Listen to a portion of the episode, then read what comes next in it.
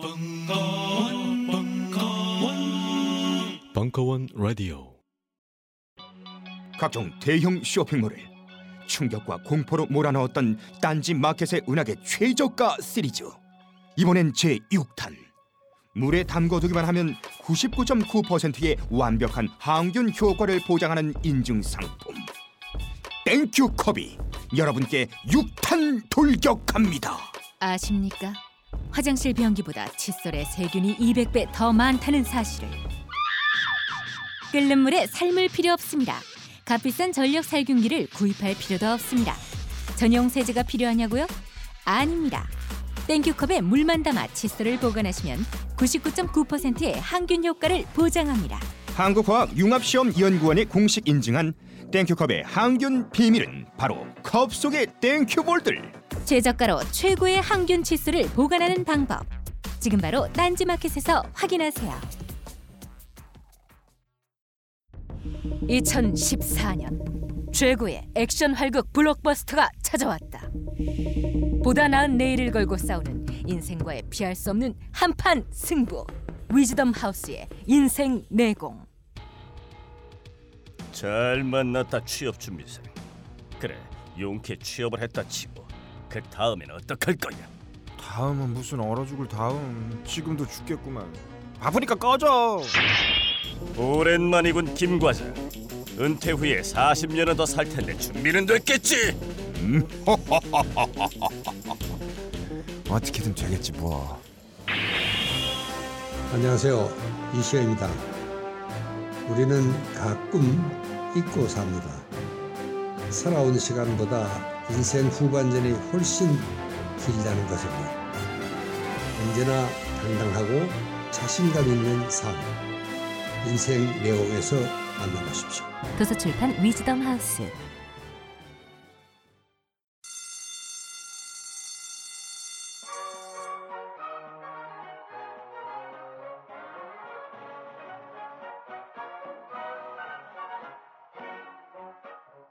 오늘도 힘차게 매일매일 활기찬 당신의 아침을 책임질 손안의 킹스베리 중세 왕과 귀족들만 먹었다는 아로니아와 함께 발기찬 하루를 시작하십시오 100% 폴란드산 아로니아 열매 농축 과즙 평산네이처 아로니아 친 가사 노동과 학업, 직장 스트레스로 지친 가족을 위한 최고의 선물. 한국에서 구라파의 맛과 향을 덤으로 느낄 수 있습니다. 우리 가족의 건강은 아로니아가 챙겨줘요. 100% 폴란드산 아로니아 열매 농축 과즙. 평산 네이처 아로니아. 친 보다 자세한 사항은 딴지마켓에서 확인하실 수 있습니다.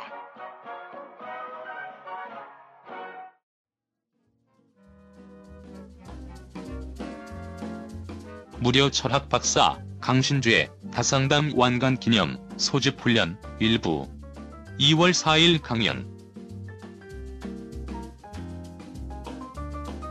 그 다상담이 이제 다 마무리를 돼서 책으로 작년에 다 이제 묶었고 세 권까지 이제 다 묶었죠. 그래서 이제 마무리를 했고 이제 오늘은 이제 동력 출판사랑 이제 하는데 동력 출판사에서 또 이거를 또 이제 한 여섯 분 정도 그 고민이 있어서 아 여기 내담전석이죠 이쪽이 예.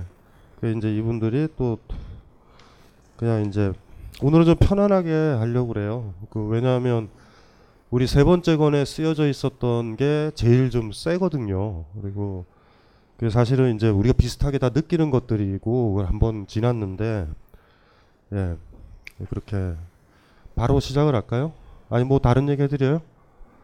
뭐 더 듣고 싶은 얘기들 있으세요? 예? 힐링 캠프요? 예, 힐링 캠프 자자자 그저 다 얘기 드- 드릴게요. 이경규랑 성율이랑 김재동의 상태가 좋은 순서대로 나열하면 정신 상태요. 이경규가 제일 좋고요. 성율이는 안 좋은데 김재동에 비해서 훨씬 나요. 김재동이 말을 그날 많이 했거든요. 다 드러낸 거예요. 이상한 소리래요. 대표적인 거 얘기 하나 해드릴까요? 솔로로 있어도 행복하고 커플로 있어도 행복하대요. 그, 그 짜증이 나죠. 그더니 또 한마디 덧붙여요. 이건 제 바락이에요. 어 이런 애들 만나면 연애하면 안 돼요.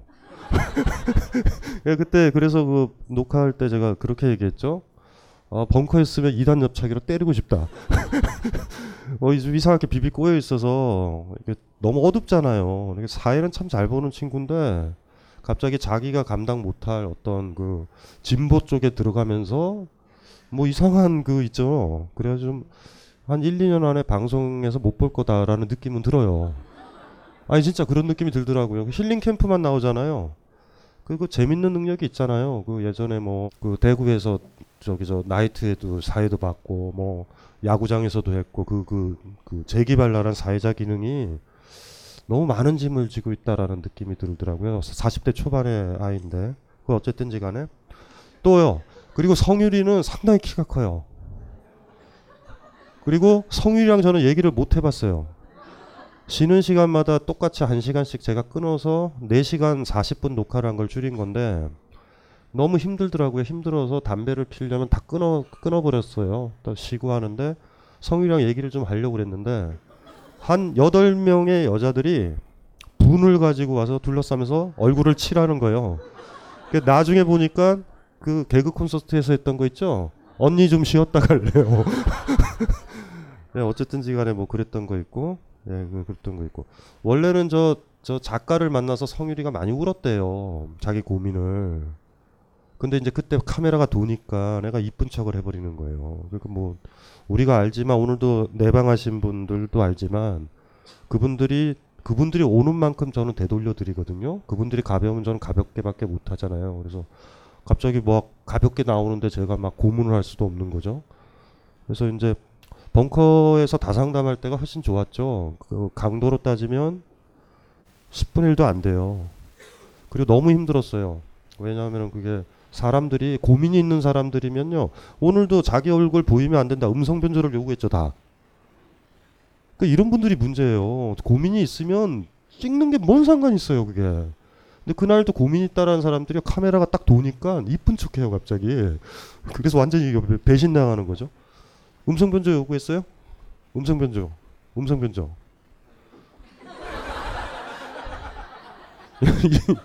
정신을 차려요 좀. 이렇게 고민이 진지하면요. 무슨 말인지 알죠? 야, 목욕탕에서 목욕을 해요. 불이 났어. 어, 여러분들이 어떻게 할래요? 옷 다 벗고 있을 때 어떻게 할 거야? 뛰어나가야죠. 옷을 입는다라는 건 살만한 거예요, 아직. 아직 살만한 거예요. 그냥 막 나와야 되잖아. 산 다음에 이제 고민을 해봐야 되죠. 이뭐 옷, 옷들이 어디 갔지? 뭐 이런 고민은 그 다음인데 고민을 딱 던진 다음에 음성 변조도 해주고 뭐 해달라라는 거 사실 굉장히 큰 문제죠. 다상담 처음 시작했었을 때 우리의 컨셉 중에 하나가 뭐죠?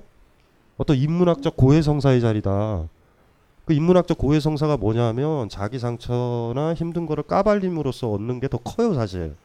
제가 얘기했던 게 좋은 게 아니라 그걸 자기가 공개화 시켰다라는 게 사실은 좋은 거죠.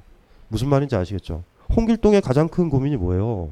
아버지를 아버지라 말을 못하고 이런 거잖아요. 아, 마- 아버지라고 그래서 한 번 하고 떠나는 거 아니에요?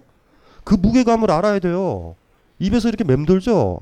아, 아, 이러다가 못 하다가 한 번 딱 하고 그냥 가잖아요. 그까지 못 하고 갔으면 힘들잖아요.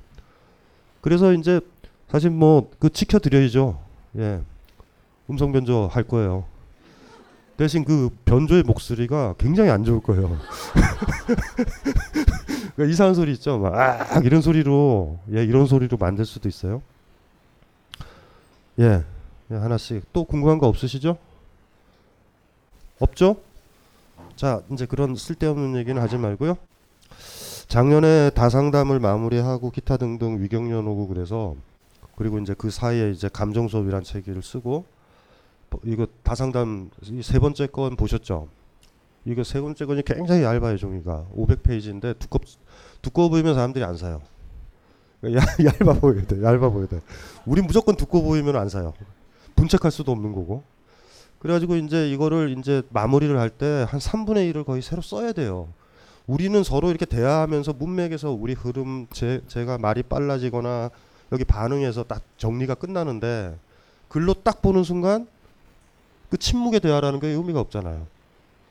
그러니까 이제 그거 그것 때문에 이제 글들을 이제 쓰고 그래서 했더니 그게 이제 다섯 개 꼭지가 해서 500여 페이지 많이 줄인 거예요. 사실 압축을 한 건데 사실 이제 두 권으로 이제 나눌 수도 있었지만 마지막 권을 이제 그렇게 해서 냈고 그 다음서부터 이제 후유증이 이제 계속 온 거죠.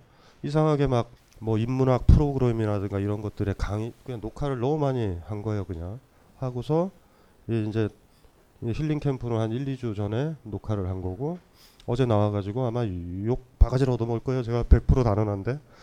굉, 에? 반응이 좋아요. 근데 우리 이걸 안 들어본 사람들이 그래요. 아마 여러분들은 뭔가 찜찜했을 거예요. 강심 선생님이 저럴 분이 아니신데.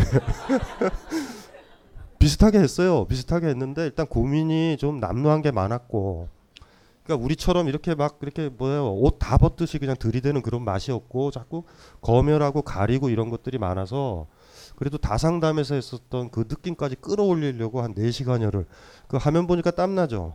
굉장히 힘들었어요. 막 끌고 올라가기가. 그래도 마지막에 이제 그 저기 저 FD라고 그 저기 배우 된다라는 아이 그 아이서부터는 이제 좀 좀 괜찮았었고 나머지는 그 어쨌든지 간에 그래서 그거를 찍고 나서 막 여러 제안들이 많이 오죠. 막 이제 방송에서 뭐 심지어 신동엽이랑 뭐를 하라는 둥 그래서 어 그래서 지랄을 한다 이렇게 얘기하고 예, 그 오늘은 또 또 재밌어요. 그 방송국에 있는 애들이 좀 양아치들이 많은 거죠. 그러니까 오늘은 또 뭐 KBS 라디오에 10시서부터 12시까지 라디오 고정 그, 그 진행자를 하라. 그래서 어, 헛소리 하지 마세요.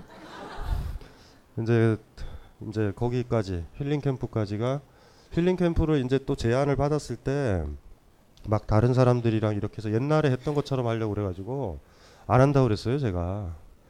그래가지고 이제 그 작가가 와서 작가가 또 저희 이 다상담의 일종의 멤버죠. 팟캐스트의 아주 애청자들이거든요. 방송에 많아요 작가들이. 작가들은 아마 그래서 그런 것 같아요. 지금 우리 시대 사람들이 뭘 고민하는지를 알아야 되잖아요.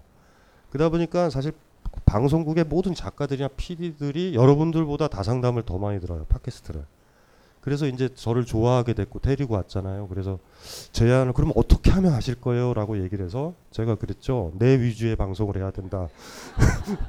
그래서 사실은 그 힐링 캠프를 할 때 그렇게 방송한 적은 없었죠. 네, 그래서 그게 이제 돼서 그 요구 조건이 받아들여져 가지고 그 녹화를 했고 또 하나가 우리는 이렇게 일부 극소수 사람들이에요. 여기 모인 사람들은 사회 주류도 아니고요. 사실 우리가 여기 있는 게 새누리당 입장에서 당혹스러운 거예요. 뭔지 아시겠죠? 이 벙커라는 이 공간이 가지고 있는 여기는 굉장히 성숙하신 분들이고 검열이 없고 삶의 고민들이 있고 그 고민들을 이야기하고요. 겉멋 안 들어 있고 뭐 이런 사람들이 모여 있는 건데 힐링 캠프를 나가게 됐었을 때 하나의 그거는 우리 팟캐스트를 사람들이 들었으면 좋겠다. 그쵸? 왜냐하면 이건 중요한 문제거든요. 사실 이 문제가 그리고 사실 교, 이제 교재죠 일종의 다상담 1, 2, 3가 책이 나와서 교재도 나와 있어요. 교재도. 그러니까 책 보면서 동영상 보면서 이렇게 이렇게 하면은 공부 진짜 제대로 해서 한 1년만 제대로 팟캐스트 반복해서 들으면 한 40살 돼서 후회했었던 것들을 안 하게 될 거예요. 많은 부분들을. 그래서 그 가치가 있을 것 같다. 일반인들은 벙커도 모르고요.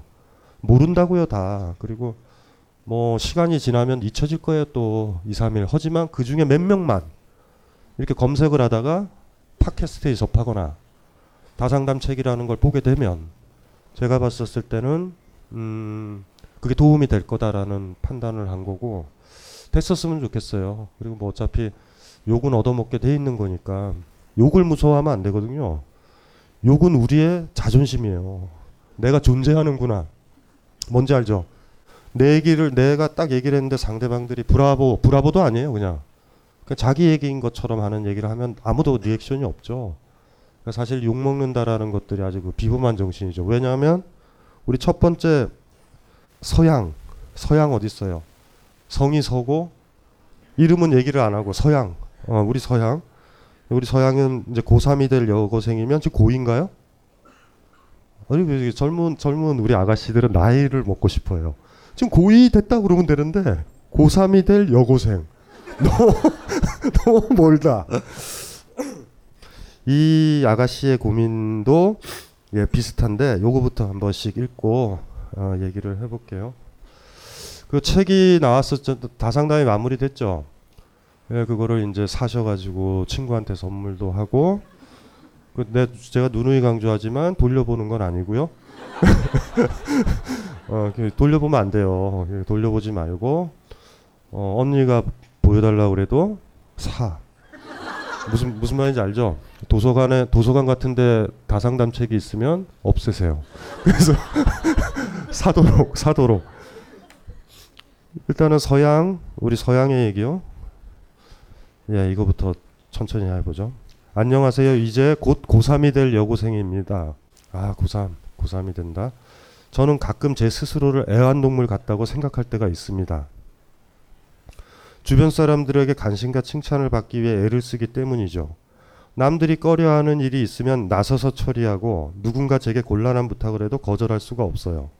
어쩔 땐 힘든 일을 도맡아 하며 제가 이용당하고 있다는 기분이 들 때도 있어요. 남들에게서 잘했어. 넌 정말 최고인 것 같아. 라는 말을 듣고 싶어서요. 하지만 저도 한편으론 자존심이 상하고 속상합니다. 애정 결핍일까? 내가 자존감이 낮은 사람인 건가 고민도 많이 했습니다. 또 그렇게 생각하다 보니까 맞는 것 같아요. 남들 눈에 저는 그저 예스맨, 칭찬이 많이 고픈 애완동물과 같겠죠? 저도 제 자신을 바꾸고 싶은데 정신을 차려보면 어느새 또 관심을 갈구하고 있는 저를 발견합니다. 새해에는 정말 주체적이고 남을 의식하지 않는 사람이 되고 싶습니다. 어떻게 하면 남 의식하지 않고 정말 제 마음 그대로 살 수 있을까요? 뭐라고 얘기해 드리고 싶으세요? 우리 고2 여학생한테. 뭐라고? 이뻐 보여야 돼요. 그래 집에서 살아요. 독립했어요 경제적으로? 왜 머리는 20대 후반이에요? 지금 살기 힘들어요 지금 고, 고, 고2예요 지금 제가 무슨 얘기 하는지 아세요? 이거 지금 생각할 나이가 아니라니까요. 잘 보여야 돼요 엄마한테 용돈 받으려면. 등록금도 내주시는데 칭찬 안 받고 싶으면 내가 독립해야 되는 거예요. 1차적으로 내가 독립을 해야 돼요. 왜 우리가 아쉬운 소리를 해요 회사 가서? 내가 돈이 없잖아요. 그러니까 내가 내가 독립이 안 된 거예요. 근데 지금 본인은 독립이 안 돼 있는 거예요 완전히. 지금 취업도 못 해요. 무슨 말인지 아시죠 그러니까 지금 여기 있는 게 가행돼 있다라는 느낌이 들어요 공부하기 싫어요 근데 왜 이런 생각을 해요 이쁜 짓 이쁜 짓 하고 지내세요 괜찮아요 언제까지 본인이 그거 필요 없을 때가 와요 필요 없는데도 불구하고 이쁜 짓 할 때가 문제가 되죠 왜냐면 그거는 스스로 자기의 독립성을 훼손할 거예요. 결혼을 한 다음에 오바해가지고요. 남편이 뭐를, 뭐를 제일 좋아할까? 만약에 결혼을 하면 본인이 받던 월급 통장을 남편한테 다 주는 거예요. 굉장히 좋아요, 남편이. 왜 마이크를 가지고 있어요? 들고 계세요, 지금. 제가 지금 무슨 얘기 하는지 알, 알죠? 1차적인 문제가 뭐냐면요. 지금 여기 있는 질문들은요. 고2 여학생에 안 맞는 질문이에요. 그러니까 예를 들면 이런 거죠. 중3 아이가 있어요. 어떤 여자아이가 있는데 소설을 굉장히 많이 본 거예요. 그 시련의 아픔에 너무 정통한 것이죠. 그 그거를 들은 다음에 연애하기 힘들다고 그럴 때 제가 뭐라고 그래요. 그러니까 이뻐 보여야 돼요. 아니면 선생님들이 혼내고 때리고 막 이런 거를 거친 거예요 지금. 그러니까 굴욕을 잊지는 말아요. 내가 힘이 없고 독립이 안 됐다고 내가 이렇게 당하는구나. 그리고 나름대로 지금 적응을 하고 있는 거예요. 내가 이뻐 보여서 저들한테 귀여움을 받아야 존재한다는 건 아는 거죠. 근데 그거를요, 지금 당장 못 벗어나요. 제가 예를 들면서 방법은 있어요. 이분이 직장이 있고 기타 등등 뭐가 있으면 제가 가르쳐 드릴 수 있어요. 우리 그 이건 얘기를 많이 했잖아요. 욕 먹기 시작하면 돼요. 욕 먹기 하루에 세 번 욕 먹기 운동. 뭔지 알죠? 그리고 학교에서 어떻게 하는데면 교실 같은 데 들어가 가지고요. 전날 아주 더러운 거 많이 먹으세요. 뭐, 뭐, 뭐 뭐 예요? 한 달 된 만두. 막 이런 거 있죠? 꼭 참아 가지고요. 다 태워 버려요. 더러워지면 돼요. 더러워지면 아무리 바라 그래도 이뻐지지 않아요. 우리가 한 번 망가진다라는 것의 의미가 거기에 있거든요. 한 번만 망가지면 편한데 안 망가지면 계속 그거에 전전하죠. 제가 비유 드렸잖아요. 우산 같은 거 이렇게 쓰고 다녔을 때 있죠. 막 새 옷 입으면 비가 어떻게 들이닥칠까 이러잖아요. 그때 구원의 방법은 트럭이 지나가면서 물을 확 튀기는 거예요. 그럼 확 버린다니까. 에씨, 다 소용없다. 이렇게 되는 거에 가정이 있어야 된단 말이에요, 한번. 근데 지금 그게 있다라고 해서 본인한테 뭔 도움이 있냐고. 사람들이 이상하게 보고요. 왕따 되고요. 용돈도 잘 안 줘요. 부모가. 그거 감당하실래요? 그러니까 이런 쓸데없는 생각을 하지 말아요. 그 나이에 맞게 해야 된다니까. 그러니까 지금 중요한 건 그것만 기억을 하면 돼요. 본인이 강해지면 남들이요 내 앞에서 이쁜 짓을 할 거야. 어 이렇게 생각하면 돼요. 내가 약하구나. 근데 내가 약한 상태에서 어떻게 하면 내가 남의 눈치를 안 볼까? 이거 이거는 굉장히 지금 위험한 생각이라고요. 어차피 조건은 그런 것 같아요. 내가 부모한테 용돈을 받아 쓰고 있으면요. 무슨 말인지 알죠? 내가 독립이 안 되면 이쁜 척을 해야 된단 말이에요. 왜 그렇지 않나요? 부모님한테 용돈을 받는 날은 왠지 집안일을 하고 있는 나 자신을 발견하지 않나요? 어, 이쁜 척 해야 된다. 뭐 이런 느낌 들죠? 그거랑 비슷한 거예요. 그러니까 지금 상태는 이렇게 생각을 해보죠. 나는 어떤 상황에 있는가? 그러니까 표피적으로 나는 자꾸 이쁜 짓을 하려고 그래. 애완동물처럼 구는, 구는 것 같아. 머릿속에는 간념적으로 본인을 굉장히 어른으로 보는데 어른 아니에요. 음, 제가 무슨 얘기 하는지 알죠? 나는 고2 아이예요, 그냥. 몇 살이에요? 응? 그러니까 고2가 몇 살이냐고요. 열 열아홉 살. 어? 열아홉 살. 고2가 어떻게 19살이야?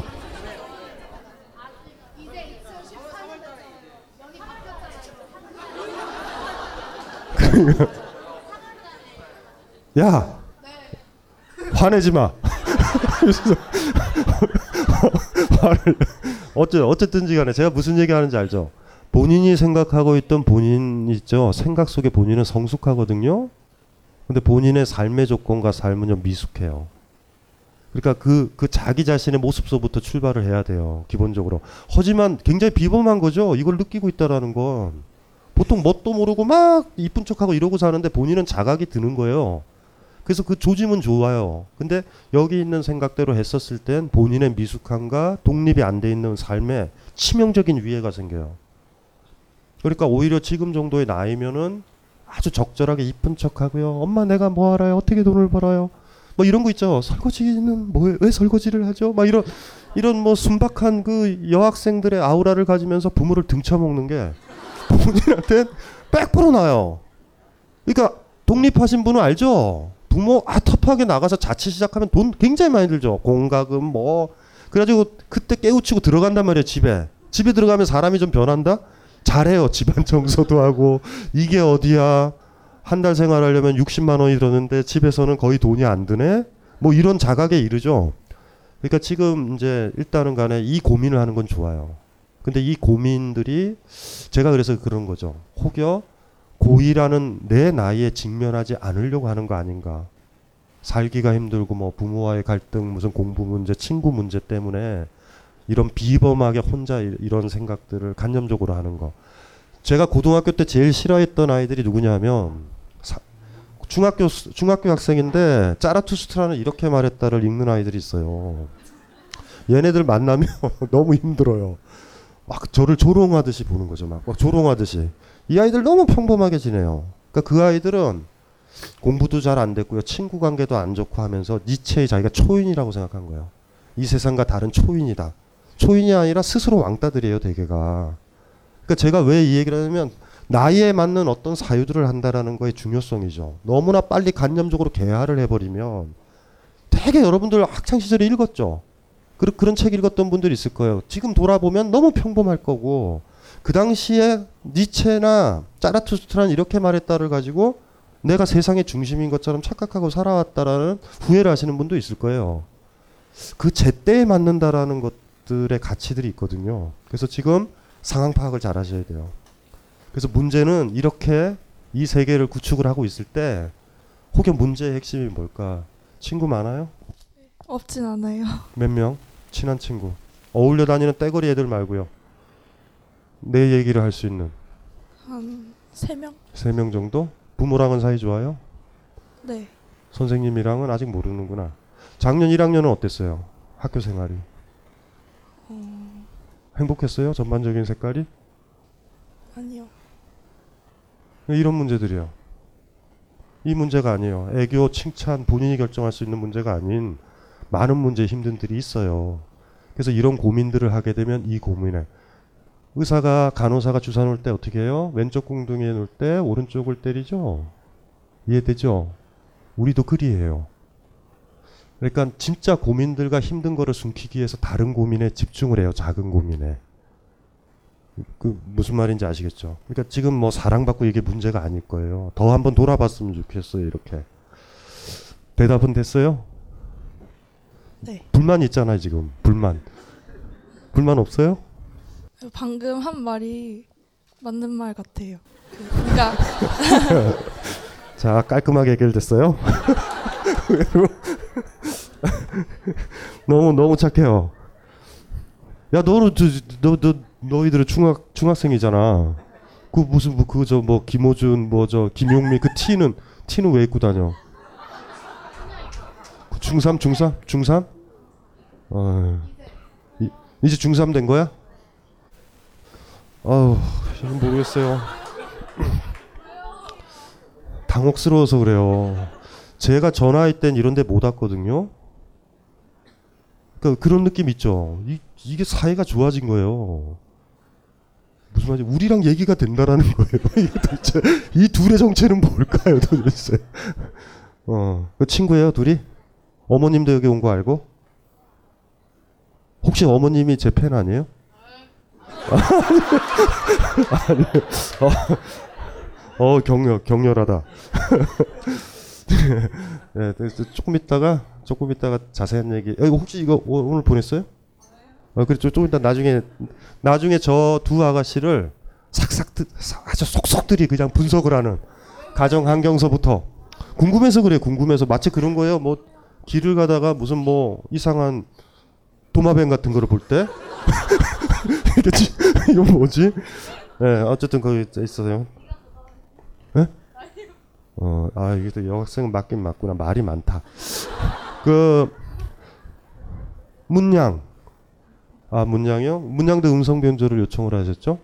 음성 변조 안 했어요? 음성 변조 나빠요. 음성 변조를 여러분들은 편하게 생각하는 것 같은데, 슈렉 소리를 넣을 수도 있는 거예요, 이게. 제가 이제 읽어, 읽어볼게요. 곧 29살이 되는 여성입니다. 입시 한번 실패하고 학원에 다니면서 재수를 했습니다만 원했던 점수가 나오지 않아 원했던 학교는 들어가지 않았지만 수능 점수에 맞춰 그나마 원했던 행정학과에 지원해 입학했습니다. 성실한 부모님 덕분에 대학 학비는 걱정하지 않을 수 있었고요. 일단은 행복하신 거예요. 성실한 부모님. 대부분 부모님들은 성실하지 않으세요. 학교 다니면서 주말이나 평일에 틈틈이 용돈을 벌어서 사고 싶은 것을 사고 재수를 하게 되면서 평소에 항상 죄송했던 마음 때문에 학교 생활도 성실히 해 4년 내내 장학금을 탔습니다. 우와. 화나지 않아요? 우리의 고민은 장학금은 어떻게 받아요? 이런 건데. 원래 하고 싶었던 일이 있어 1년 휴학 후 시험 준비를 잠시 하고 대학을 졸업한 후 약 1년 정도 더 준비를 했습니다. 결국 합격하지 못했고 입사 시험 준비를 했습니다. 이거 이거 뭐 이거 여기 잠깐 물어볼게요. 원래 하고 싶었던 일이 뭐였죠? 행정학과 말고 공무원 시험 준비했어. 공무원 시험이요? 행정학이 공무원 아닌가요? 네? 제가 사실 경찰 공무원 경찰이요? 어, 잠깐만. 아, 야, 일단은요. 아니, 왜 경찰이 돼요? 그 나쁜 곳을. 어, 어쨌든, 다행이에요. 경찰이 안 돼서. 네.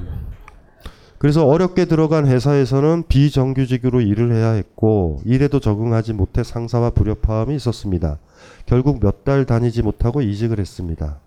그런데 이직한 곳에서 하게 된 일도 영업 관리직이었어요. 수에 관한 일은 행정학과 출신인 저에게는 맞지 않았고 1년을 채우지 못하고 퇴사를 했습니다. 그 몇 달 동안 죽을 만큼 힘들었고 출퇴근을 반복하면서 너무 힘들어 매일같이 울기 일쑤였습니다. 제가 원하는 일을 하지 못해서 그런 걸까요? 끈기가 없었다고는 말하지 말아주세요. 음, 음. 저는 제 자신이 최선을 다했다고 생각합니다. 가끔 버티지 못한 제 자신이 한심해서 괴로울 때도 있지만요. 퇴사를 하고 이직을 하려고 자격증도 따, 따고 자격증도 따고 이력서도 부진, 부지런히 썼는데 1년 가까이 놀고 있습니다. 중간중간 아르바이트도 했지만 부모님께도 너무나 죄송합니다. 해를 넘기면서 나이를 한 살 더 먹고 불안하기만 합니다. 꼭 지금의 제 자신을 조금이라도 변화시키고 자신감을 갖고 싶, 싶습니다. 완전히 변화하지 못하더라도 박사님께 좋은 말씀을 듣고 중요한 계기를 만들고 싶습니다. 저 아직도 경찰 되고 싶으세요? 근데 다시 시험 준비할 자신은 없을 것 같아요. 아 근데 활동적인가요? 막 운동하는 거 좋아하세요? 막그 네. 시위 현장에서 막그 그러니까 좀 어, 그런 거. 활동적인 걸 좋아하다 보니까 음. 그 목소리는 아주 마음에 들어요. 걸걸하 걸걸하시잖아요. 감기 걸려가지고. 그러니까 이게 너무 힘든 거죠. 그게 경찰은 본인한테 어떤 이미지예요? 이렇게 다가오는 게? 약간 제복에 대한 환상도 사실 좀 있는 것 같고 좀, 좀 어려운 사람 돕는 것도 관심이 있어서 네. 하고 싶었던 것 같아요. 어려운 사람 돕는 거는 중요한 게 아닌 것 같고 네. 제복에 대한 환상이요. 제복? 잘 정확히 저도 제가 왜 그걸 하고 싶은지 잘 모르겠는데 어렸을 때부터 그냥 그게 꿈이어서 네.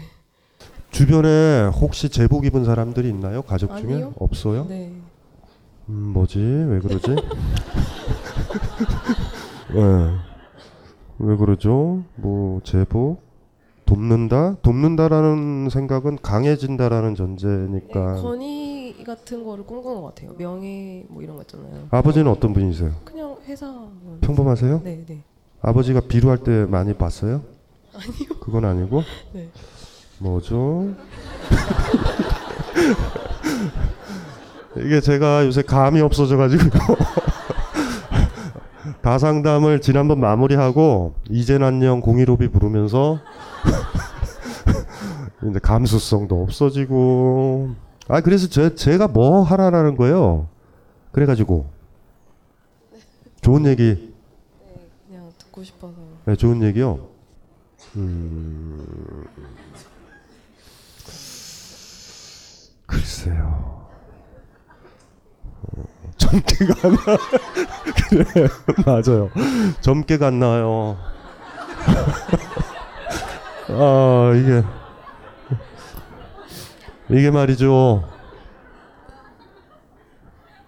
2년 만에, 2년 만에 신령함을 잃어버리고. 자꾸 아 우리 저 학생 딱 제가 비슷하게 돼가지고 어 아직도 살아 있는 걸 했는데 이분을 딱 만나니까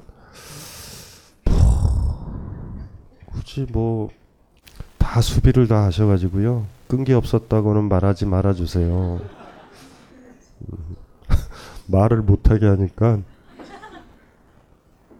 좋아하는 것들이 없다라는 거고 힐링 캠프에서 제가 얘기를 했잖아요.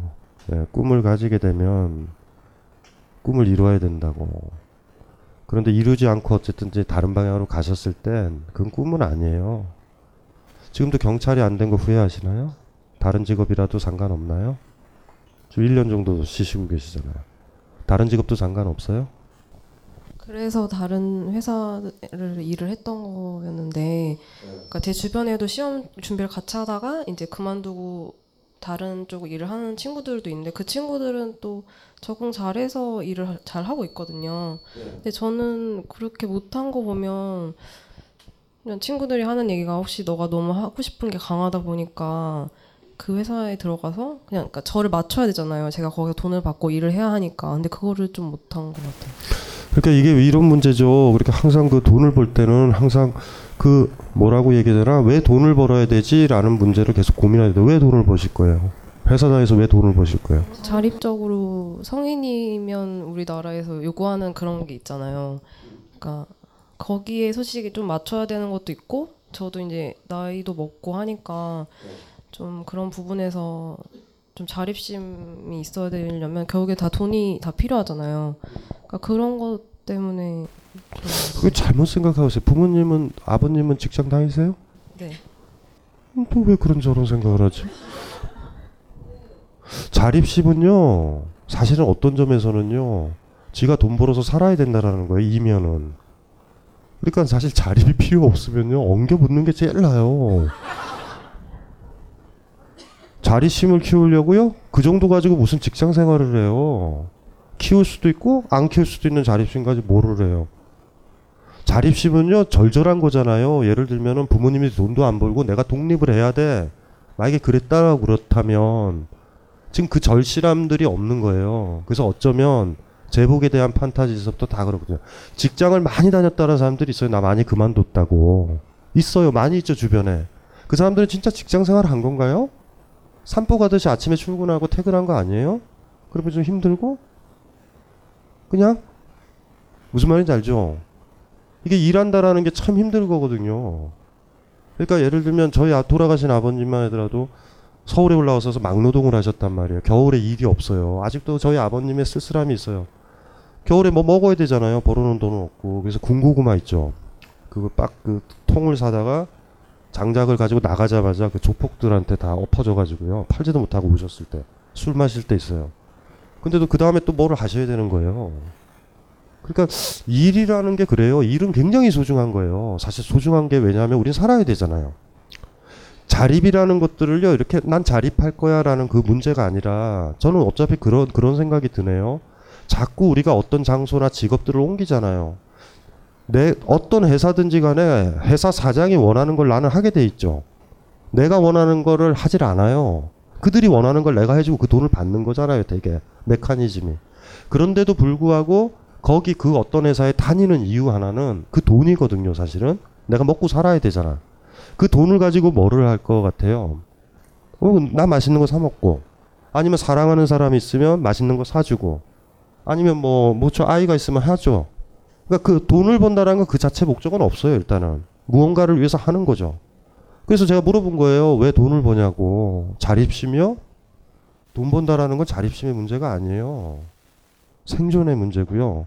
그걸 많이 벌어야 내가 사랑하고 좋아하는 사람들한테 무언가를 해주는 거예요.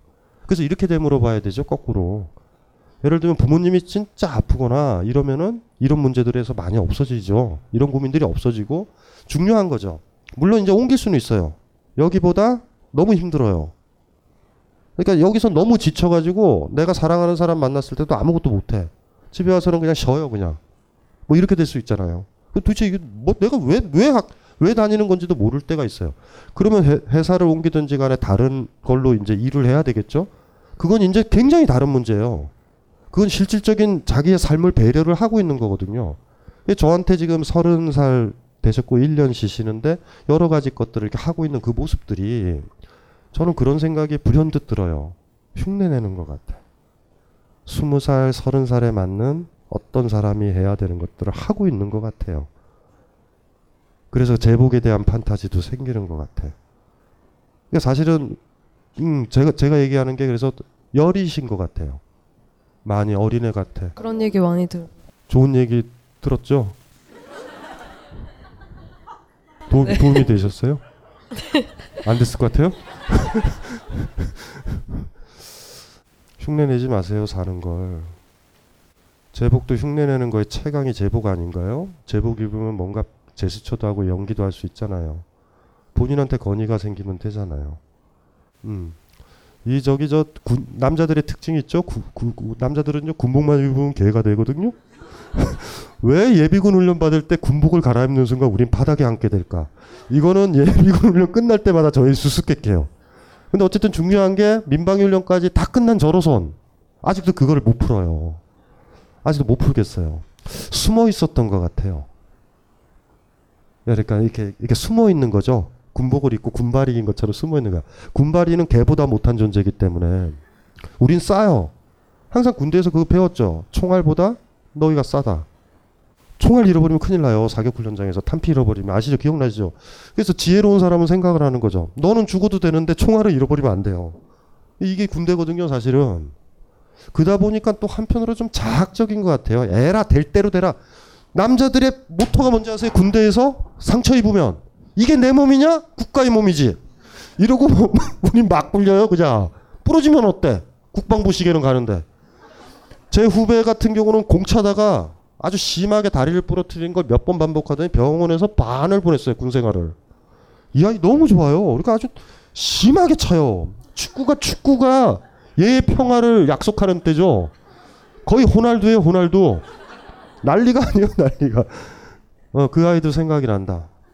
어쨌든지 간에 흉내내지 마세요. 흉내내지 마세요. 흉내 안 내면 어떻게 할 건데요? 어떻게 하실 거예요? 이제 어떻게 살 거예요? 좋은 얘기 들었는데. 다 흉내인데. 어떻게 할 거예요? 여러분들은 어떻게 할 거예요? 다 흉내인데. 나중에 결혼할 거죠? 남들이 하니까. 자기 삶을 살아간다는 게 힘든 거예요, 많이. 문학자들 중에서 사무엘 베케트 아시죠? 사무엘 베케트가 뭐를 고민하는지 아세요? 자기 삶을 살고 싶었대요. 너무나 많이 자기 삶을. 그래서 사무엘 베케트의 비범함이 빛나죠. 드라마 작품을 보면. 그 사무엘 베케트가 이해가 잘 안 되는 게 그래서 그래요. 그러니까 여러분들이 생각하는 것처럼 안 살고 싶은 거예요, 그냥. 잠옷을 입으면 어떡해요? 외출을 가요, 외출을. 베케트는. 뭔지 알죠? 짜증나는 거예요. 아버지도 잠옷 입고 자꾸. 할아버지도 잠옷 입고 자꾸.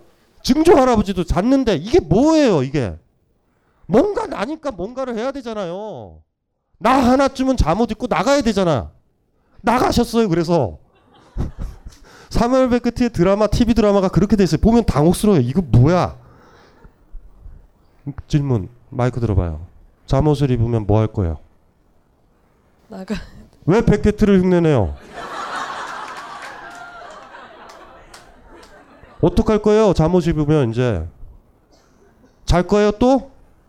바깥으로 나갈 거예요? 뭐 할래요? 잠옷 입고. 응? 뭐라고요? 사람을 도우라고 잠옷 입고 나가서 아유 머릿속에 있잖아요. 그게 남는 게 중요하다고. 예전 가지수가 두 가지잖아. 자거나 나가거나 나가서 무슨 지랄을 하든 나간 거잖아요. 끝난 거예요. 이제 잠옷은 끝난 거에 들어가지도 못하고 나오지도 못해요. 거기에 서 있어야 돼요. 본인이 계속. 이, 이 많은 직업들이 뭐예요, 이게? 이, 이게, 이것들이 뭐예요? 다 흉내내는 거잖아요. 다. 물론 우리가 그리 못 살아요. 그렇게 살기 힘들어. 굉장히 힘들지만 이걸 어떻게 잡을까가 문제란 말이에요. 그래서 여러분들이 하는 거예요. 매너리즘에 빠져서 결혼하고, 매너리즘에 빠져서 이혼하고. 이제 다 이혼을 하니 나는 이혼하지 않겠다. 뭐 이런 비장함도 없어요, 그냥. 너도 했니? 나도 곧 해. 뭐 이러면서 와서 보니까 또 강신주도 이혼하라 그러지, 김호준도 이혼하라 그러지. 뭐야 이거 이혼이 트렌드네? 여기 저 돌아온 싱글들 미팅 또 나오려고 이혼하고 막 험한 짓들을 해요. 이게 그 똑같단 말이에요. 결혼도 흉내, 이혼도 흉내, 다 흉내잖아. 대학 갈 거예요? 어. 왜? 다 가잖아요, 개나 소나. 심지어 대학이 많다고 대통령은 줄여 주시려고 그러는데 지금 이 마당에. 대학 갈 거니? 너희 둘은?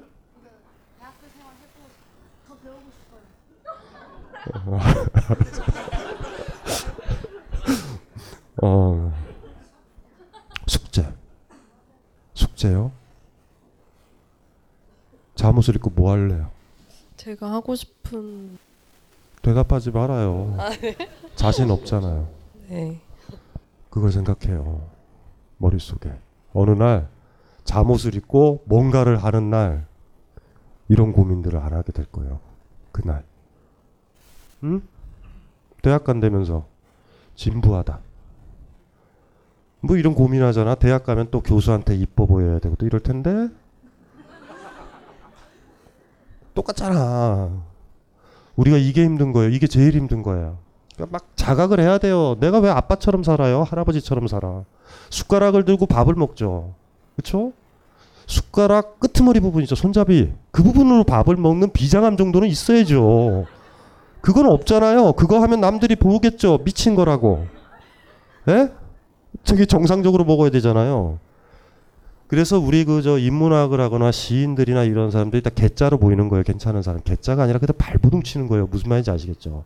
나로 그냥 살고 싶고 나로 글 쓰고 싶은 거예요. 막. 굉장한 용기가 있는 거죠. 그걸 못하게 하니까 문인들이 독재 시절에 저항을 하는 거예요. 그래서 약간의 그 베케트적 감각을 가져야 되죠. 베케트의 고민이 있죠. 드라마를 그렇게 만들 때.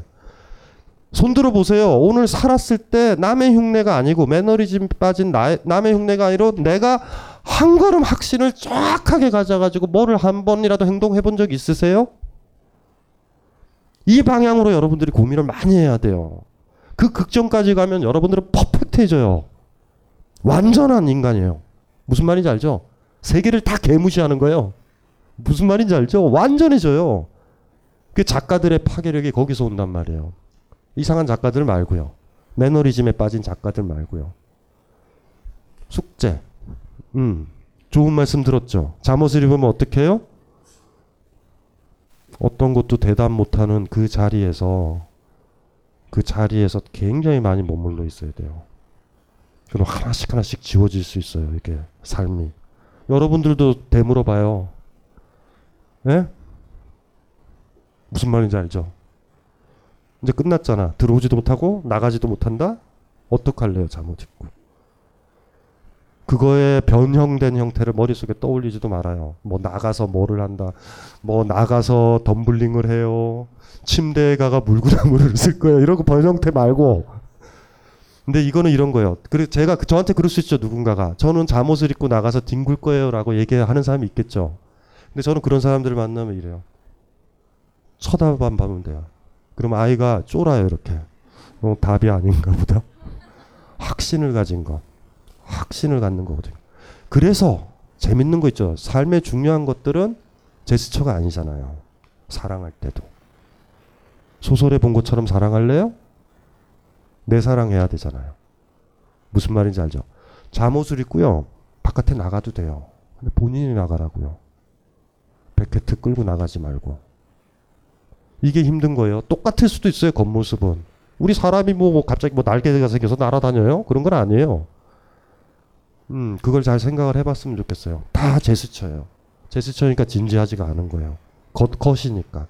배팅을 안 한 거예요. 그러니까. 그걸 좀 고민을 좀 많이 해봤으면 좋겠어요. 좋은 얘기죠? 급하게, 급하게 마무리를 했어요. 예. 오늘은 저, 그 책을 홍보하는 자리거든요. 왜 너무 진지하게, 책은 사셨어요? 예? 두 권 샀어요? 누구한테 주려고요? 옆에 분은 남편인가요? 아, 모르는 사이? 어, 결혼은 하셨어요? 결혼하셨어요? 결혼하셨어요? 음. 그래서 친구가 좋죠. 예. 애인이라고 하기엔 굉장히 애매한. 예. 이두 분 모자이크 처리를 해주세요. 부인이 보실 수가 있어요. 자, 우리 저 이 모자이크의 음성 변조까지 요구 한한번 보고 두 번 보고 자꾸만 보고 싶네 결혼 10년 차를 맞이한 남편이 보고 있는 것은 바로 인터뷰를 통해 생생한 사랑 이야기가 기록되어 있는 피우다의 웨딩 앨범입니다. 장식장에 먼지가 수북이 내려앉은 평범한 웨딩 앨범이 아닙니다. 최고의 photographer와 일러스트레이터, 글작가, 디자이너가 함께 만들어낸 결혼을 앞둔 이들을 위한 단 하나뿐인 선물 피우다 웨딩 앨범 여보, 우리 결혼 한 번 더 할까?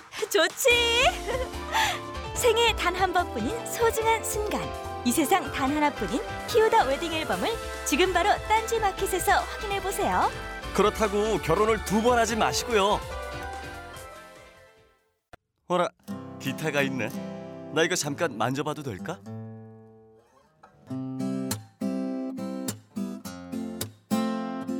어때? 부럽지? 여자들한테 인기 많겠지? 1998년도부터 지금까지 벌써 15년 넘는 전통이 되어버린 황 선생 기타 교실이 마침내 딴지 마켓에 입점했습니다.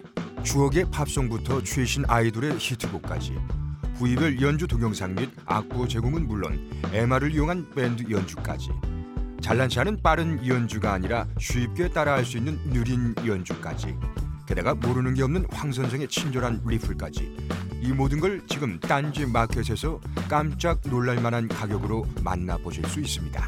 학원 갈 시간이 없다고 말하지만 사실은 소심해서 혼자 기타를 배우고 싶은 모든 분께 황 선생 기타 교실을 강력 추천합니다. 황 선생 기타 교실은 인터넷 동영상 강좌 서비스입니다. 교실이 대체 어디 있는 거냐고 문의하지는 말아주세요. 여자들한테 인기 많겠지?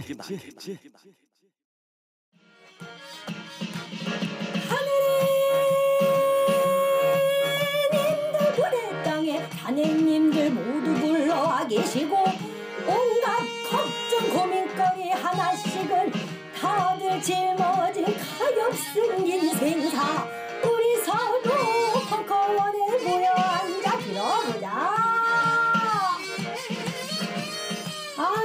무엇들 때문인지 나라의 한숨만 가득한데요.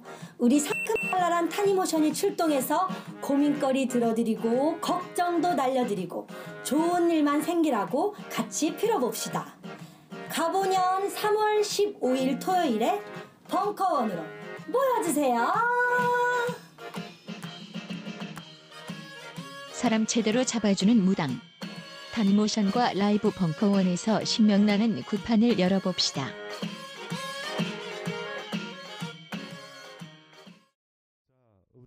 이 모자이크의 음성 변조까지 요구한 글인데요. 좋은 세포님. 안녕하세요. 저는 36살에 결혼 6년차 남자이고 7살, 4살 난 두 아이가 있습니다. 저의 무미건조한 결혼, 결혼 생활을 상담하고 싶습니다. 대학 졸업 즈음 1년 후배와 연애를 시작하고 같은 회사에 입사했고 연애 4년차 즈음 결혼을 했습니다. 연애 도중 서너 달 헤어진 적도 있었습니다만 술김에 연락을 하고 내 자취방에 찾아온 그녀와 관계를 갖고 흐지부지 다시 만나게 되었습니다. 지금은 흐지부지라고 기억이 되죠. 아내가 싫으니까 그 당시에는 견우와 직녀가 만난 날이었어요. 그러다가 어차피 헤어져 봐야 별다른 별다른 사람도 없다는 생각에 결혼을 계획하고 진행한 것 같아요. 지금 생각에는요. 그때는 이 여자다 싶었어요. 요게 요게 사람이요. 이분은 결정을 하신 거예요 헤어지기로. 근데 제가 이제 결정적인 한마디를 하기를 원하는 거죠. 뭐 이혼의 철학적 기초랄까? 뭐 이런 것들을 요구하는 시는 건데 일단은 결혼 생활에 특별히 문제는 없다고 생각했습니다만 문제가 있는 것 같습니다. 지난 크리스마스 때 장모님께서 아이들 봐줄 테니 영화를 보러 다녀오라고 하신 적이 있었습니다. 어이 장모님이요 느낌을 차리신 거죠. 아내와 사이가 사이가 안 좋은 거예요. 여자들은 초기 발달해 있어요. 저희 어머님이 아직도 초기 살아계세요. 무서워 죽겠어요. 무서워 죽겠어. 예? 지적인 대화는 불가능하고요. 저랑 대화할 때 말은 하시지만 모든 촉은 딴 데로 가 있는 거죠. 저를 이렇게 뭐야 칙심이라고 그러나요? 바다 수심 잴 때처럼 여자들은 무서워요. 이 장모님도 조짐을 느끼신 거죠. 어쩌면 장모님이 장인 어른이랑 영화를 많이 보고 싶었는지도 모르고요. 어쨌든 그런데 부담돼서 그래서 이런 거죠. 저는 아내가 장모님께서 애들 때문에 허리도 안 좋은데 고생하신다고 생각하는 게 부담되어 보러 가지 않았습니다. 그런데 생각해 보니 아내와 영화를 보고 싶지 않았던 것 같습니다. 누구예요 이, 이 캐제의 함성은? 누구예요 누구? 손 들어봐요 누구 누구? 누구? 여자의 목소리예요? 잠깐만. 스스로 음성 음성 변조하시면 어떡해요? 어우. 어쨌든 야 이거 왜 이렇게 리액션이 좋죠? 예. 아내와 무엇인가 같이 할 때 즐거운 것이 없습니다. 부부 관계도 안 한 지 5, 6개월 정도 된 것 같네요. 아내의 생각은 어떤지 모르겠지만 저는 애들을 키우기 위해 아내가 필요하다고 생각합니다. 그리고 그게 전부입니다. 혼자서 애들을 보더라도 아내가 옆에 없을 때 마음이 편합니다. 오는 뭐예요? 나중에 결혼을 하시면 여러분이 사랑했던 그 남자가 생각을 이렇게 해요. 확률 99%. 이분은 오래 간 거예요. 6년 차에 오신 거예요. 2년 만에 그렇게 될 가능성이 있어요. 오, 그럴 때가 아니에요. 지금 남의 일이 아니에요. 어쩌면 연애 시절에도 영화를 보러 가기 싫을 수도 있어요. 남자친구가. 잘 더듬어 보세요. 무슨 일이 있다고 그러거나 네가 피곤해 보인다던거나 그럴 수 있잖아요. 그래서 생각을 해보면 인간은요 이렇게 핑계를 대요. 어떤 어떤 핑계들을 해서 이렇게 빠져나가요. 아주 기밀하게. 어쨌든지 간에요. 항상 아이들과 집안일에 헌신하는 아내는 저에게 항상 부채의식 같은 죄책감을 느끼게 합니다. 나름 집안일 중 내가 할 일을 정하고 아이들하고 노는 시간도 늘려보려고 하지만 제가 제 선택으로 직장을 옮기면서 평일의 시간도 부족합니다. 그리고 근본적으로 아이들하고 노는 것보다 내 시간을 확보하는 걸 좋아합니다. 게다가 열심히 집안을 쓸고 닦고 한 번만 입은 옷도 빨래를 하고 설거지도 모아서 하지 않는 아내를 이해하지 못합니다. 저는 애들하고 놀아줄 때도 아내의 눈치를 봅니다. 성의 없이 놀아주는지 아이한테 사용하는 어법이 잘못되지 않았는지 등등. 요즘은 아내가 한숨만 쉬어도 내가 무엇을 잘못했나 생각하게 되더군요. 이런 결혼 생활 안에서 이런저런 노력을 한다고 행복해질 수 있을까요? 이혼을 결정하는데 가장 큰 문제는 아이들입니다. 혼자 키워도 제대로 클 놈은 알아서 다 잘 큰다고 하지만 정상적인 가정만은 못할 것 같고 키우면서 이런저런 문제가 생길 때마다 죄책감을 가질 텐데 감당할 자신이 없습니다. 그렇죠? 어떡하죠? 이거를 어떡하죠? 응? 어떻게 했으면 좋겠어요? 응? 이 아저씨한테 뭐라고 얘기하고 싶어? 응? 왜 노란애 눈... 그 성적인 걸 배제하고 보는 연애를 못 해봤다고? 어, 어, 알았어요. 아, 그러니까 이혼을 안 했으면 좋겠다고? 왜, 왜, 왜? 아, 그 이혼하면 그거에 대한 비용이 따를 텐데 그거를 아, 감당 못 하신다 하시잖아요. 음, 감당하지 못하면 그거를 굳이 선택할 이유가 무너질 수도 있고 그래서 저는 이혼 안 하시는 게 나아. 너는 어떻게 생각하니? 후회 안 할 자신 있으면. 정말. 저 같은 경우는 제 아버지가 안 계세요. 돌아가셨거든요. 근데 잘 살고 있어요.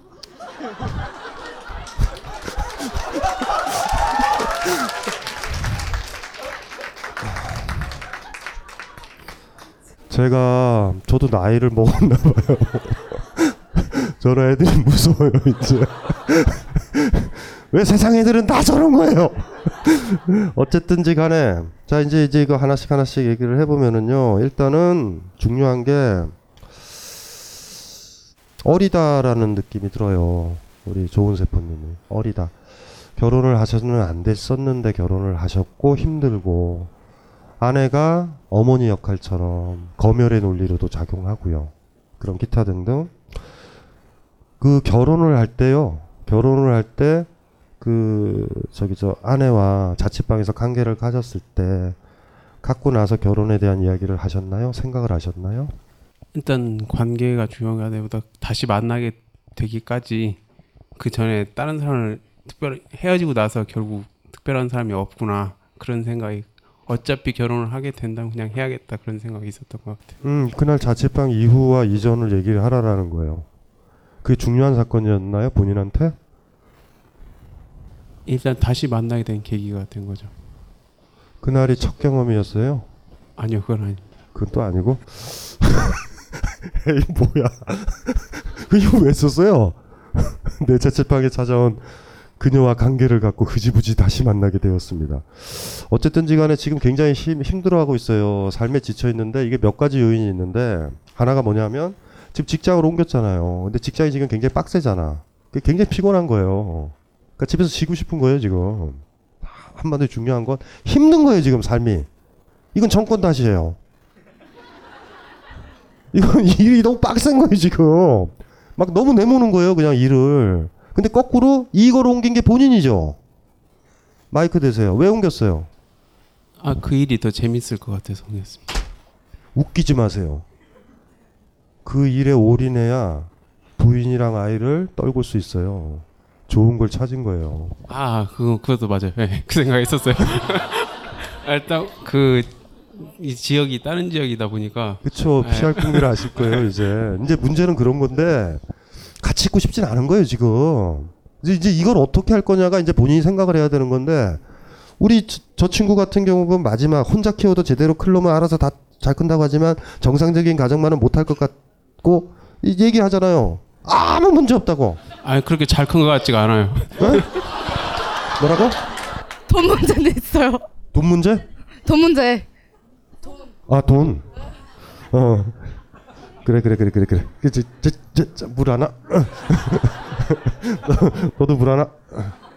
목, 목 축이고 있어? 계속 말해야 되니까. 헤어질 거예요? 아니 아 그러니까 가끔 그 선생님께서 일단 자유와 사랑이 사람을 음. 행복하게 만든다고 말씀하셨는데 음.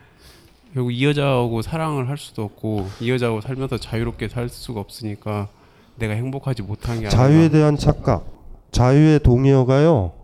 자유라는 거는요. 고통이라는 게 수반이 안 되면 자유는 없어요. 김수용이 그 시에서 그렇잖아요. 하늘을 나는 노고르지리가 자유로웠다고 말한 어느 시인의 말은 수정되어야 한다. 자유를 위해 비상하여 본 일이 있는 사람이면 알지. 예? 왜 혁명에는 피해 냄새가 나는지를. 진짜 날아 올라가면 바람 더럽게 불어요. 높은 곳에선.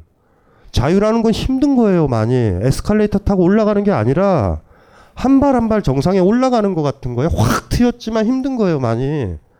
자유는 힘든 거예요. 직장 생활에서 경험하잖아요. 오늘은 자유롭고 싶다 해서 나가 보세요. 그걸 어떻게 감당해야 될 건데? 글 하나 쓰는 거죠. 오, 자유요! 하고 나가요. 일요일에 클럽 가는 건 자유가 아니에요, 그게. 나태예요, 그냥 나태. 풀어진 거예요. 그냥 구속만 없으면 돼요. 자유는 자기 구속이에요. 자유는 힘든 거예요. 누가 자유를 얘기해요, 감히. 이 세상에서 왜 힘든지 아세요? 내가 그랬잖아요. 마이크 대보세요. 잠옷 입고 어떡할래요? 자유로운 사람은 자기가 행동해야 돼요. 자유는 만만한 게 아니에요. 베케트가 나갔을 때 무슨 욕을 들었을까? 무슨 말인지 아시겠죠? 목욕탕에서 뭐- 옷 벗는 거 누가 못해요? 여기서 벗는 게 힘든 거예요. 여기서 벗을래요? 왜 옷 입고 있어요? 다 입고 있다고 입고 있는 거잖아요. 추워서? 예. 중요한 게 자유와 사랑이라는 것이 그 자유라는 관념이 돼서 여러분들이 오해를 하더라고요. 우리 조금 있다가 저한테 하소연하는 여자분이 있어요. 남편이 헤어지려고 하고 뭐 남편인가 여- 남자친구인가 제 팟캐스트를 들었대요. 자유롭고 싶다고. 왜 이쪽인가요? 예, 알았어요. 예, 아, 조금 이따 해요, 그거는. 그런 재밌는 이야기는 조금 있다가 하고 일단은 네, 일단은 그거부터 들어가죠. 선택의 문제는 아니에요. 지금 문제가 이건 지금 사실은 선택의 문제도 아니고 뭣도 아닌 것 같은데 문제는 지금 피하려고 그러는 거거든요. 저는 이렇게 물어보고 싶어요. 아내라는 사람과 완전히 직면해서 그 여자의 맨 얼굴을 본 다음에 이건 아니다라고 나가는 건 정당해요. 근데 지금 아내를 아내는 어떤 사람이에요? 아내는 어떤 사람이에요? 아내는 어느 때 제일 아파하는 사람인가요? 그렇게 몸 섞었던 그 아내라는 여자는 어느 때 제일 행복해 하던가요? 보셨나요? 아내라는 사람을 봤어요? 그 여자를 제스처 취하고 있거든요. 그 여자도 더럽게 힘들거든요. 예? 애 키우는 제스처 취하는 거예요. 누가 좋아서 애 키워요? 그 병신들이죠. 더럽게 힘들 거거든요. 근데 또 욕 안 들어야 되고요. 아이한테도 욕 들을 수 있고 나중에 찾아서 엄마는 해준 게 뭐야 이거 듣기 제일 싫어요. 엄마들의 특징들은 항상 막 이런 것들이죠. 여자가 가장 약한 자가 가면을 쓰고 살죠. 남의 흉내 내는 게 편하고 칭찬받는 게 편하니 사는 거예요. 아내가 있죠. 막 설거지 할 때 안 남기고 설거지 할 때 있죠. 뭐 저는 어떤 어떤 느낌이 들어요. 가만히 기다리면요. 아내가 헤어지자 그럴 거예요. 저 단언컨대. 가만히 기다려 보세요. 그러면 아내가 그만 살자고 그럴 거예요. 지금처럼이라면. 둘 다 제스처예요, 지금. 그러니까 이렇게 되물어 봐야 되죠. 내가 살고 있는 그 여자의 맨 얼굴을 내가 한번 봤는가. 그 맨 얼굴을 본 다음에요. 그때 결정을 해야 돼요. 헤어지든 말든. 그러니까 평생 누구랑 헤어졌는지도 모르고요. 지금도 이렇게 물어봐도 돼요. 누구랑 사랑하는지도 모를 거예요. 사- 살고 있는지. 아내는 누구예요? 아내는 누구예요, 본인한테? 뭘, 뭘, 뭘 알아야지 헤어지죠, 지금. 아내는 누구예요? 헤어질 수 없어요. 없는데. 없잖아요. 뭐, 내가 떠날 게 있어야 되잖아요, 지금. 떠나는 존재가 지금 자기 판타지예요. 애초에 잘못된 거예요. 그래서 단언컨대 헤어지지도 못해요, 둘은. 진짜 헤어지려면요, 저 여자랑 같이 사면 내가 죽을 것 같다라는 그 맨 얼굴을 봐야 돼요. 그래야 헤어지는 거예요. 뭔지 아시죠? 우유부단하단 말이죠, 둘 다. 그래서 제가 어리다라는 느낌을 갖는 거죠. 그래서 이렇게 한번 되물어 보죠. 헤어지려면 장모님을 이용하든 누구를 이용하든 여행도 좀 가보세요. 휴가 내서. 그 딴짓 하지 말고요. 둘이서 좀 이렇게 좀 많은 시간을 좀 보내고 6년이잖아요. 6년 동안 둘이서 얼굴 맞대고 서로의 눈을 눈빛을 본 적 있나요? 한 5분이라도 지속해서? 없죠. 안 본 지 몇 년 됐어요. 아내 눈빛 기억나요? 지금 기억나요? 뒷모습만 기억나죠. 그렇죠? 설거지 하고 있고 이렇게 하고 있고 쟤도 뭐를 하네? 나도 애를 돌봐야 되네? 뭐 이런 이렇게 사는 거잖아요, 지금. 음, 그런 거예요. 똑같을지도 몰라요. 나중에 여기서 못 배우면 헤어져도 되고요. 안 헤어져도 되는데 중요한 건 누군가와 헤어져야 되잖아요. 어떤 실체가 있는 누군가와. 그래서 제가 거꾸로 얘기해보면 아내도 그러고 있는지도 몰라요. 그래서 뒤돌아서면서 남편과 직면할 시간보다 설거지하는 게 낫죠. 어, 음, 서로 서로 일거리를 만든 거예요 지금. 거기서 뭘? 둘이서 부딪혀야 돼요. 그리고 그 맨 얼굴을 봐서요. 아내도 남편의 맨 얼굴을 보고 어, 남편도 아내의 맨 얼굴을 봐서 그 얼굴이 이건 안 돼라고 나올 때 떠나요. 그래서 그걸 좀 되물어 보고요. 아내가 그러는 모습은요. 한편으로 거꾸로죠. 저 남편 얼굴 안 보고 싶은 거예요. 보게 되면 헤어질 것 같아.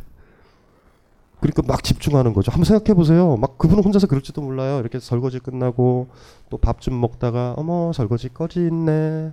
해서 남편이 잠들 때까지 설거지만 하는 거야 계속. 예? 무시 무시무시하잖아. 무시무시하지 않아요? 그 유명한 조용한 가족이죠. 아내가 누구인지 보세요. 그리고 거꾸로 그래서 물어보고 싶은 거예요. 아내라는 사람을 알고서 그 여자의 맨 얼굴을 보고 써요. 예?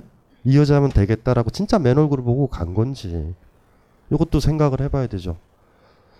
나중에 되면 이럴 때가 있어요. 헤어지고 나서 다 끝나고 나서 도대체 그 사람은 누구였을까? 이런 느낌 받았던 적 있죠. 대개는 내 판타지에 치여서 투사해서 그게 싫고 이래서 헤어지는 경우가 많거든요. 착해서 그래요. 착해서. 그래서 제가 이렇게 지금 떠들었던 그 얘기를 한번 보, 시면 돼요. 그리고 지금 이렇게 나가면요 별로 도움은 안 돼요. 아내의 얼굴에 직면하셔야 돼요. 그리고 아내의 정, 얼굴에 직면하려면 본인의 얼굴을 보여줘야 돼요. 보여줄 수 있겠어요? 같이 같이. 좋죠. 음, 무조건이죠 뭐. 내가 손 잡을 때 누군가 손 잡을 때 그 사람이 내 손을 안 잡고 내가 그 사람 손을 잡을 수 있는 방법은 없어요. 본인이 보면 아내도 봐요. 그 얼굴에서 같이 있음에 대한 기쁨이 있다면 오케이 가는 거예요. 나머지 문제는 나머지 문제예요.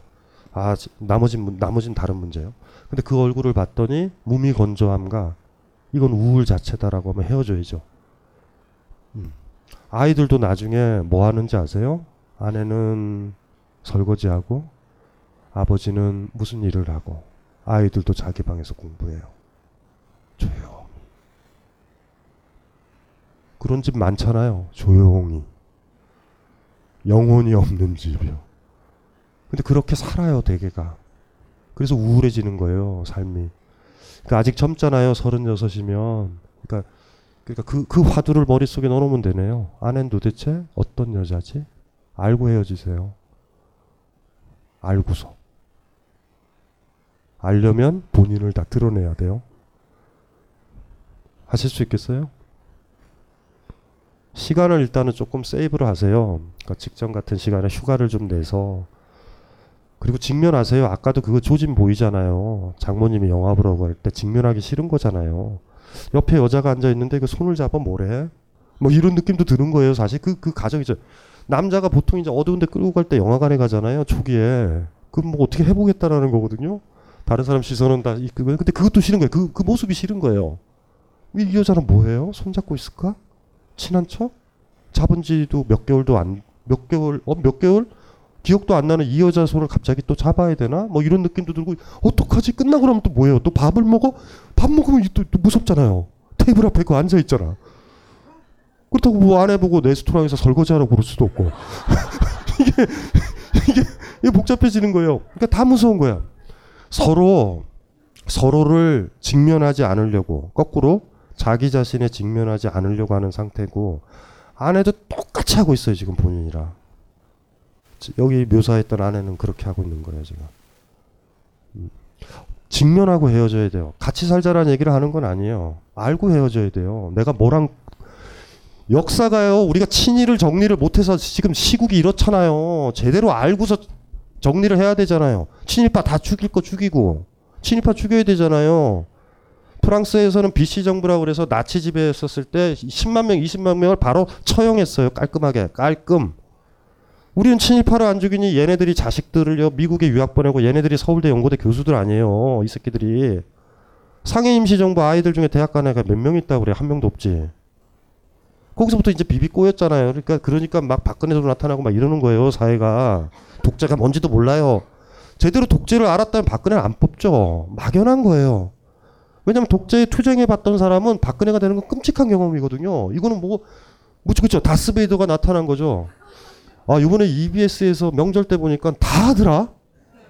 어, 보셨어요 스타워즈? 다 봤어요. 어쨌든 제대로 알고 나서 헤어질 수 있어요. 네, 그 노력을 좀 하- 하셨으면 좋겠어요. 힘든 거예요. 힘들지만 아셔야 돼요. 그래서 그 얼굴을 봐서 헤어지기로 결정을 해도 돼요. 두 번째 여자를 만나거나 아내도 두 번째 남자를 만났을 때는 더 나을 거야. 이제 100% 단언하건데. 안 그러면 이런 식으로 헤어지면요. 두 남녀는요. 계속 그 이상한 느낌을 전 세계로 퍼뜨리는 거죠. 이분이 딴 여자 만나고 그분이 딴 남자 만나고 또 헤어지고 그 남자의 여자가 해서 AI가 퍼지듯이 이런 조용한 가족이 전 세계에 퍼지는 거예요. 그러니까 그 직면을 하셨으면 좋겠어요. 예. 어른이 되는 기회죠, 뭐. 음. 하시고 싶은 세- 얘기 있으세요? 없습니다. 예. 선해요. 선한 분이에요. 왜 그 모자이크와 음성 변조를 요구했어요? 아내가 볼까봐? 아예 안 해도 될 것 같아요. 아 모자이크랑 이런 음성 변조 안 해도 될 것 같아요? 왜? 이미 다 까발려졌어요? 아니 맨 얼굴을 드러내야죠.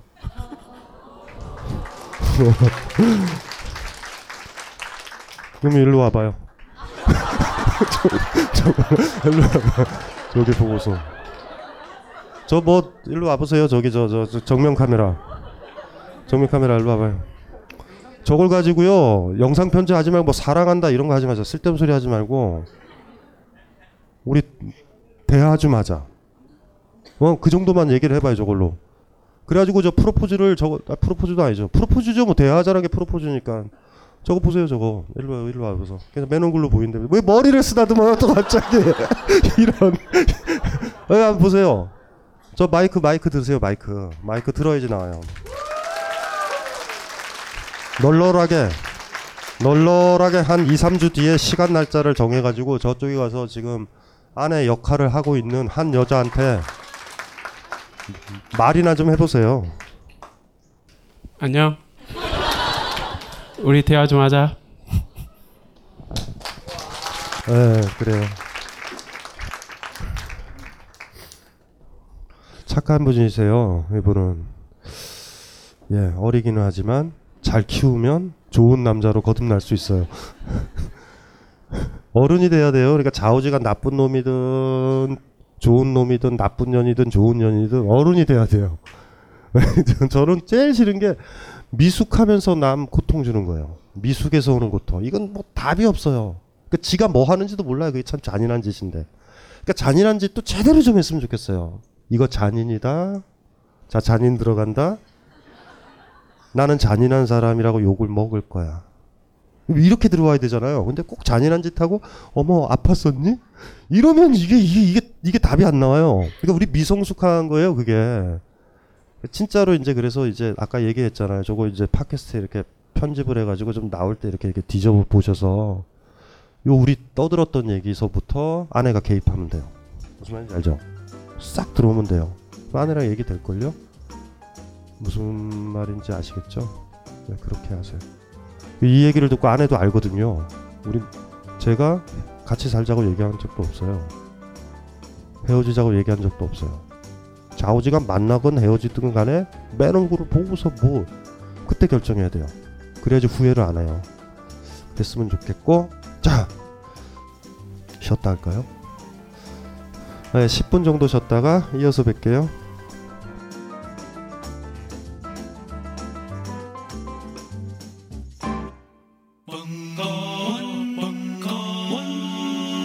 벙커원 라디오